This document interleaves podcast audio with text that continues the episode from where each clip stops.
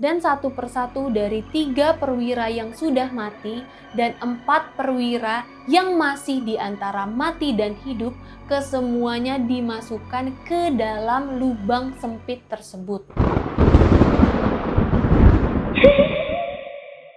Tusi.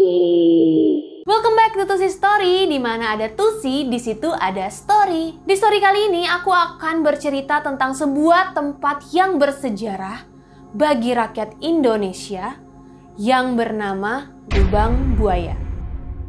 Nah, jadi Lubang Buaya ini adalah sebuah tempat yang kita nih sebagai rakyat Indonesia harus tahu karena sangat bersejarah tapi tenang aja, untuk kalian yang belum tahu sejarah dari lubang buaya, aku akan menceritakannya di Tusi Story kali ini. Jadi nggak usah berlama-lama, mendingan langsung kita mulai aja ceritanya. Tapi tunggu dulu, seperti biasa aku mau ngingetin untuk kalian yang baru pertama kali mampir di channel aku, jangan lupa klik tombol subscribe dan juga klik notifikasinya biar kalian semua tahu kalau aku upload video baru. And now, let the story begin. Lubang Buaya adalah sebuah tempat yang berada di kawasan Pondok Gede, terletak di Kelurahan Lubang Buaya, Jakarta Timur. Nah, kawasan Lubang Buaya menjadi terkenal karena di tempat ini ada tempat pembuangan para korban dari tragedi Gerakan 30 September 1965 atau yang lebih sering dikenal sebagai G30 SPKI.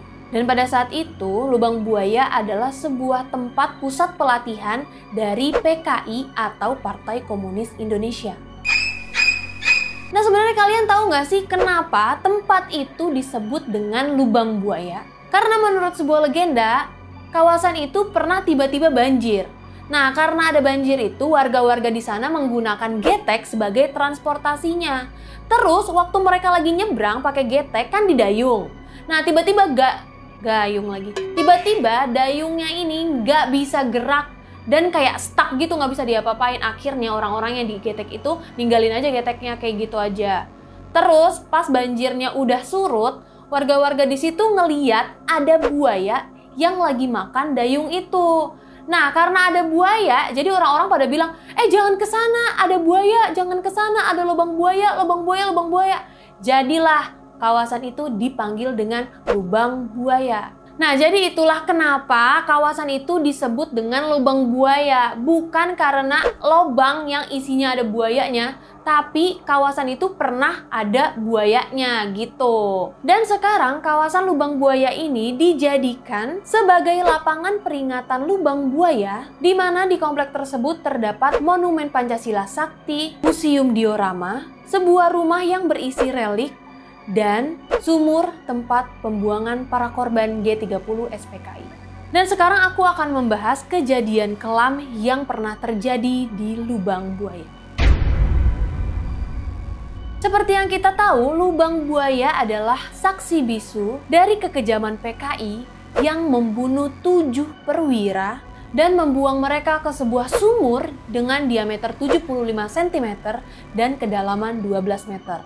Nah, tragedi ini didalangi oleh PKI yang dipimpin oleh DN Aidit dan dibantu oleh pasukan pengawal presiden yang bernama Cakra Birawa dengan dikomando oleh Letkol Untung Syamsuri. Kejadian ini terjadi pada tengah malam 30 September sampai dengan pagi hari tanggal 1 Oktober 1965, di mana PKI menculik dan membunuh perwira tinggi militer Indonesia dan juga beberapa orang lain.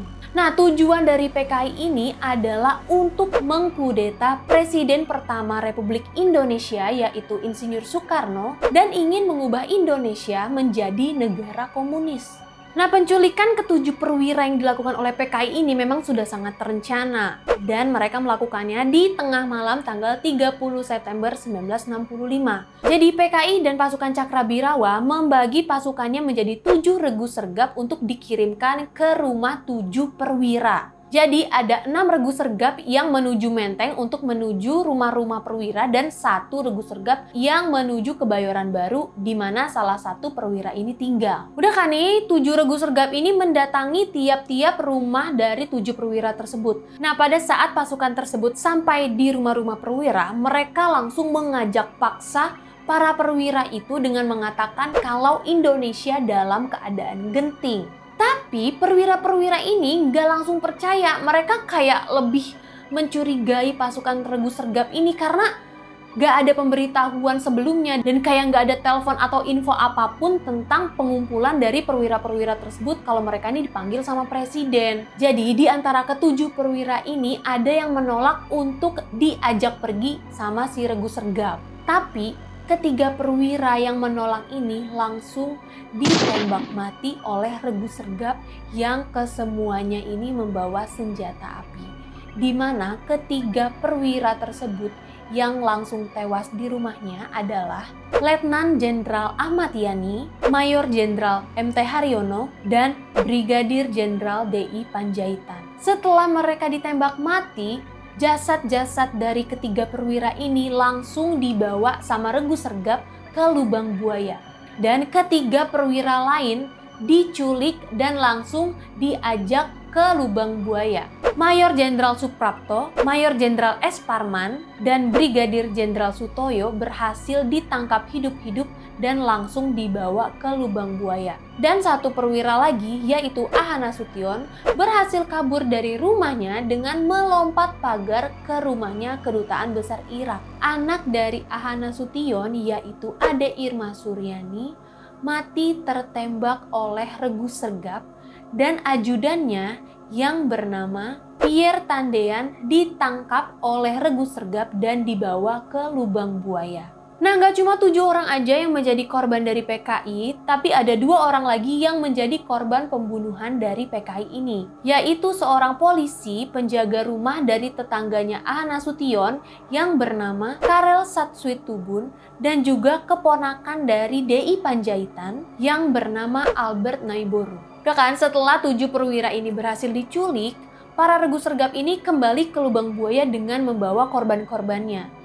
Nah, para korban yang hidup ditahan di sebuah rumah yang berada di dekat sumur dan keempat perwira yang masih hidup ini disekap dan juga disiksa. Menurut seorang saksi mata yang bernama Sukitman, yaitu seorang polisi yang ditahan oleh PKI di tempat yang sama, dia mengatakan kalau salah satu dari tahanan PKI ini disuruh menandatangani sebuah dokumen yang ternyata dokumen tersebut adalah sebuah putusan yang berjudul Dewan Jenderal. Nah, Dewan Jenderal ini merupakan sebuah fitnah dari PKI yang mengatakan kalau Angkatan Darat akan melakukan kudeta terhadap terhadap presiden. Jadi ini tuh cuma akal-akalan dari PKI aja gitu, kayak dia mau memfitnah angkatan darat mengkudeta presiden, padahal sebaliknya.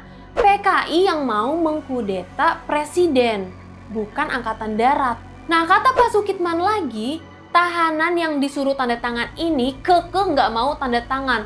Walaupun udah dipaksa diteriakin disuruh tanda tangan, tapi tahanan ini nggak mau tanda tangan karena kalau misalkan tahanan ini tanda tangan berarti dia mengakui kalau angkatan darat mau mengkudeta presiden. Untung aja nggak ditanda tangan. Terus keempat tahanan ini langsung disiksa dengan cara dipukul, ditendang, disayat dengan silet, bahkan sampai ditembak. Nah, kejadian-kejadian penyiksaan ini semuanya tergambar di rumah relik yang ada di komplek Lubang Buaya. Nah, menurut kesaksian dari Pak Sukitman, ke semua tahanan ini, mau yang udah tewas ataupun yang habis disiksa, semuanya diseret kayak digeret gitu tubuhnya ke sebuah lubang dan satu persatu dari tiga perwira yang sudah mati dan empat perwira yang masih di antara mati dan hidup kesemuanya dimasukkan ke dalam lubang sempit tersebut.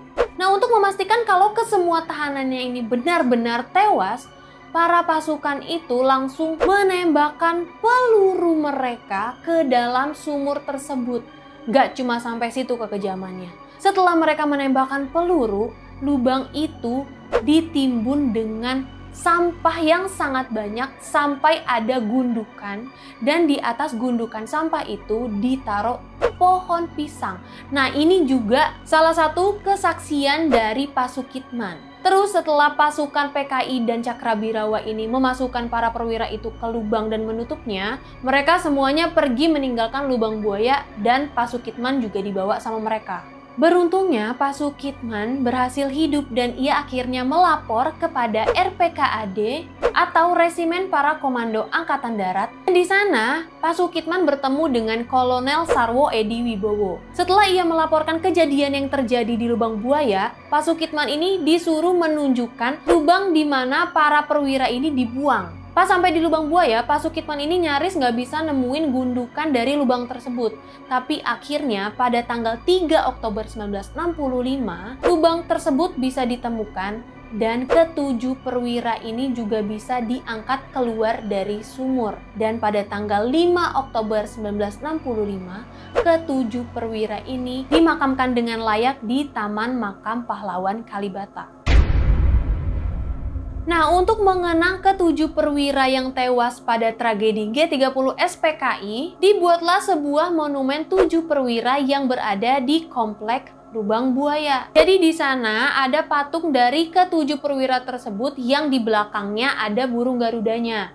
Nah, ketujuh perwira ini disebut sebagai pahlawan revolusi. Ada juga cerita dari kekejaman PKI terhadap tujuh perwira yang bisa kalian lihat di Museum Diorama dan juga Rumah Relik. Dan yang gak ketinggalan, di Komplek Lubang Buaya ini juga pasti ada sumur tempat pembuangan para korban G30 SPKI yang ukurannya sangat kecil kalau dilihat pakai mata itu cuma 75 cm diameternya dan dalamnya ini 12 meter. Tapi kalau kalian lihat, lubangnya ini kayak dikasih cahaya warna merah keorenan gitu biar ada hawa-hawa menyeramkan dan menegangkannya.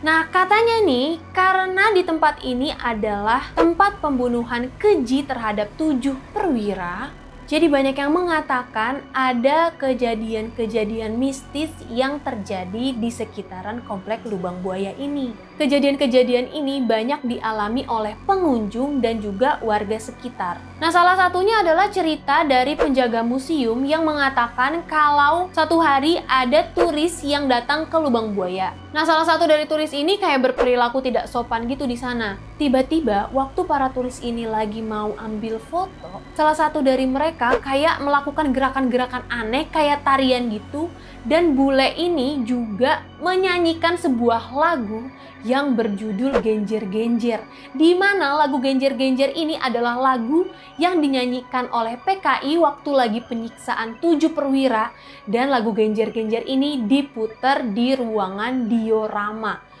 dan itu kayak aneh banget karena dia tuh bule gitu. Kayak ya aneh gak sih kayak orang bule nyanyi lagu genjer-genjer? Ya aku aja yang orang Indonesia nggak tahu lagu genjer-genjer tuh kayak lagu apa. Itu adalah cerita dari si penjaga museum tentang pengunjung. Nah ada lagi nih cerita warga sekitar jadi emang yang namanya pengunjung dan warga sekitar ini sering banget mendengar, apalagi kalau malam-malam, enggak deh, sore ke malam, mendengar kalau ada suara baris berbaris kayak derapan kaki gitu. Nah, waktu itu ada salah satu warga yang lewat di depan komplek lubang buaya pada malam hari dan tiba-tiba dia mendengar ada suara baris berbaris. Nah, karena dia penasaran, dia nengok dong ke arah lubang buaya Pas lagi nengok, dia melihat ada seorang tentara dengan muka rusak yang jalannya terseok-seok. Emang katanya hantu tentara ini juga suka memunculkan diri, nggak kenal waktu, nggak kenal siang, sore. Dia suka memunculkan diri ke pengunjung-pengunjung dan juga warga sekitar. Dan ada satu lagi hal mistis yang aku alamin sendiri tapi aku nggak alamin langsung di uh, komplek lubang buayanya ini. Jadi waktu lagi SD nih, aku lagi SD, kan waktu lagi SD nih kita suka study tour. Nah SD aku tuh kayak study tour ke tempat-tempat bersejarah kayak uh, taman mini, terus udah gitu eh taman mini bersejarah nggak? Pokoknya aku study tour ke taman mini, abis itu dilanjutin ke lubang buaya dan dilanjutin ke Monas. Nah jadi waktu lagi study tour ini beberapa dari teman aku ada yang bawa kamera. Waktu itu zamannya masih two style yang cetek gitu, yang masih pakai roll film dan negatif itu.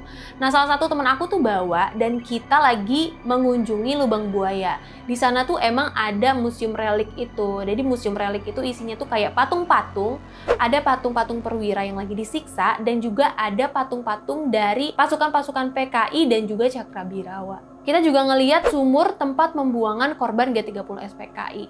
Nah, beberapa hari setelah kita study tour, teman-teman aku nih yang bawa kamera, mereka tuh bawa hasil jepretannya ke sekolah, kayak ngasih tahu gitu, ngasih ngasih lihat keseruan-keseruan kita waktu lagi study tour. Terus dia bilang ada satu foto yang dia ambil tepat di atas sumur pembuangan itu. Katanya, pas foto itu lagi dicetak, dia ngeliat di dalam sumur itu ada potongan tangan yang berdarah-darah. Tapi foto itu nggak dibawa sama dia ke sekolah. Katanya foto itu langsung dibakar sama orang tuanya, takut bawa sial. Nah terus ada satu lagi foto rumah relik yang dia ambil. Aku sama teman-teman aku yang lain ngeliat dengan mata kepala kita sendiri, kan perwira ini cuma ada empat dan patung itu emang ada empat. Ada perwiranya kalau nggak salah lagi ngelutut. Kalau nggak salah ya, di sebelah keempat perwira ini ada satu orang lagi berdiri dan itu pakai jubah hitam. Sumpah aku nih nggak bohong aku ngelihat sendiri dan aku masih inget karena itu satu hal yang nggak bisa aku lupain tentang lubang buaya.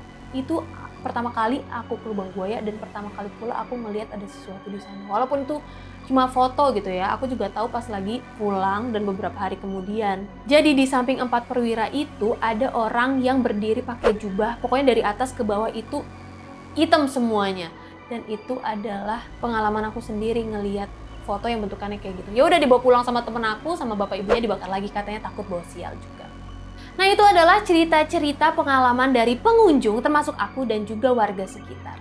Tapi di luar itu semua di luar cerita-cerita mistis yang terjadi di lubang buaya Museum Lubang Buaya ini adalah museum yang harus kalian datengin karena tempat itu sangat bersejarah. Kita juga harus menghormati dan mengenang para pahlawan yang berjasa untuk negara kita yaitu Republik Indonesia.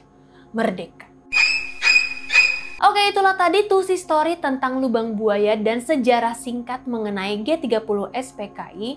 Gimana menurut kalian? Atau kalian ada yang udah pernah nonton filmnya G30 SPKI? Aku udah pernah nonton dan menurut aku film itu benar-benar menggambarkan gimana perjuangan pahlawan revolusi mempertahankan Republik Indonesia dan betapa mengerikannya tragedi tersebut. Dan kalau kalian belum pernah ke lubang buaya, coba deh kalian main ke lubang buaya karena lubang buaya adalah tempat yang sangat bersejarah. Dan kalau ada yang udah pernah ke lubang buaya dan mengalami hal-hal yang menegangkan, boleh banget langsung share aja cerita kalian di kolom di bawah ini. Oke segitu dulu tuh si story untuk kali ini. Terima kasih untuk kalian yang udah nonton. Dan kalau kalian mau request untuk next tuh si story, boleh banget langsung aja komen di bawah ini. Bagi kalian yang mau nonton video lain yang gak kalah menegangkan dan gak kalah seru, langsung aja diklik video selanjutnya. Jangan lupa like video ini dan juga subscribe channel aku. Tuh si pamit, see you guys on the next video and bye!